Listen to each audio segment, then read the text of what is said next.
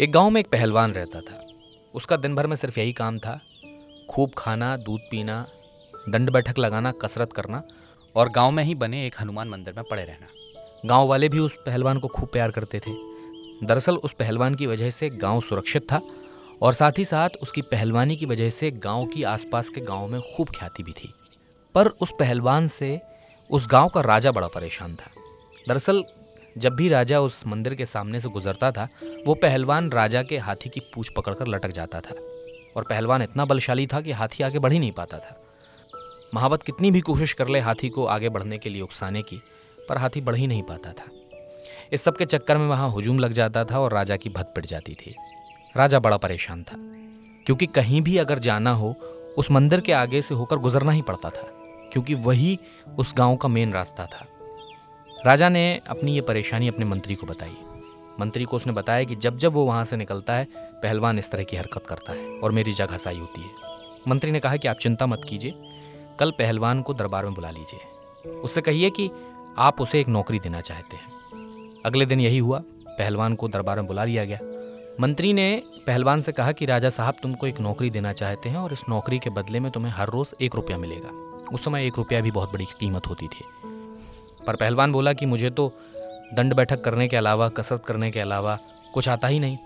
मंत्री ने कहा कि तुम परेशान मत हो, काम इतना सरल है कि तुम कर पाओगे। उसने कहा कि बताओ क्या काम है?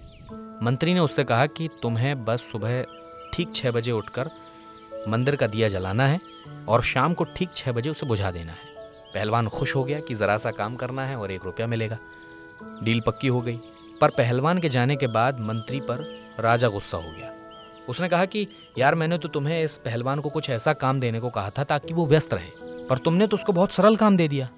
बाकी बचे हुए दिन में जब मैं गुजरूँगा तो वो वही हरकत करेगा। मंत्री ने कहा कि, आप चिंता मत कीजिए। बस एक महीने कहीं मत निकलिएगा। राजा ने कहा, ठीक है। एक महीने बाद जब राजा उसी रास्ते से निकला और पहलवान ने फिर वही हरकत करनी चाहिए पहलवान हाथी की पूछ पकड़कर लटक गया। लेकिन इस बार महावत को भी हाथी को उकसाने की ज़रूरत नहीं पड़ी। हाथी ने ही उसे अपने पीछे पैर की ठोकर से नीचे गिरा दिया। और आसपास खड़े लोग उस पहलवान पर हंसने लगे। राजा को ये बात समझ में नहीं आई। ऐसा क्यों हुआ? राजा जब अपने दरबार में पहुँचा तो उसने आज की पूरी बात मंत्री को बताई और पूछा कि, यार, बताओ ऐसा क्यों हुआ? तो मंत्री ने कहा कि दरअसल महाराज, हमने जो उसको काम दिया था, ये उसकी चिंता का असर है। उसको रात को सोते वक्त ये चिंता होती थी कि उसको सुबह छः बजे उठकर उस दिए को जलाना है। शाम को वो छः बजने का इंतज़ार करता था, लोगों से पूछता था कि कब छः बजेंगे, क्योंकि उसको दिए को बुझाना होता था। इस चिंता की वजह से उसका खाना पीना भी ठीक से नहीं हो पाया और उसकी कसरत की आदत भी छूटने लगी। और यही वजह है कि वो कमज़ोर हो गया। राजा अपने मंत्री की बुद्धिमत्ता पर बहुत खुश हुआ। तो इस कहानी का मतलब यही है कि किसी भी चीज़ को लेकर अगर हम ज़्यादा चिंतित हो जाते हैं तो उसका असर हमारे शरीर पर पड़ता है। अगर आप अपने शरीर को स्वस्थ रखना चाहते हैं तो आज में जिए। किसी बात की चिंता ना करें। कैसी लगी आपको ये कहानी, हमें ज़रूर बताइएगा। ऐसी ही और भी कहानियाँ आपको मेरे कविता कहानी पॉडकास्ट चैनल पर सुनने को मिलेंगी। ये चैनल आपको लगभग हर ऑडियो ओ टी प्लेटफॉर्म पर मिल जाएगा। Spotify Google podcast Apple podcast या फिर अमेज़ॉन म्यूज़िक यहाँ पर आप सर्च कीजिए कविता कहानी, आपको मेरा चैनल मिलेगा। ऐसी ही और कहानियाँ सुनिए। अपना फीडबैक ज़रूर दीजिएगा। पसंद आए कहानियाँ तो चैनल को फॉलो ज़रूर कर लीजिएगा। रेटिंग देंगे तो और भी बेहतर। सोशल मीडिया पर मेरे साथ जुड़िएगा।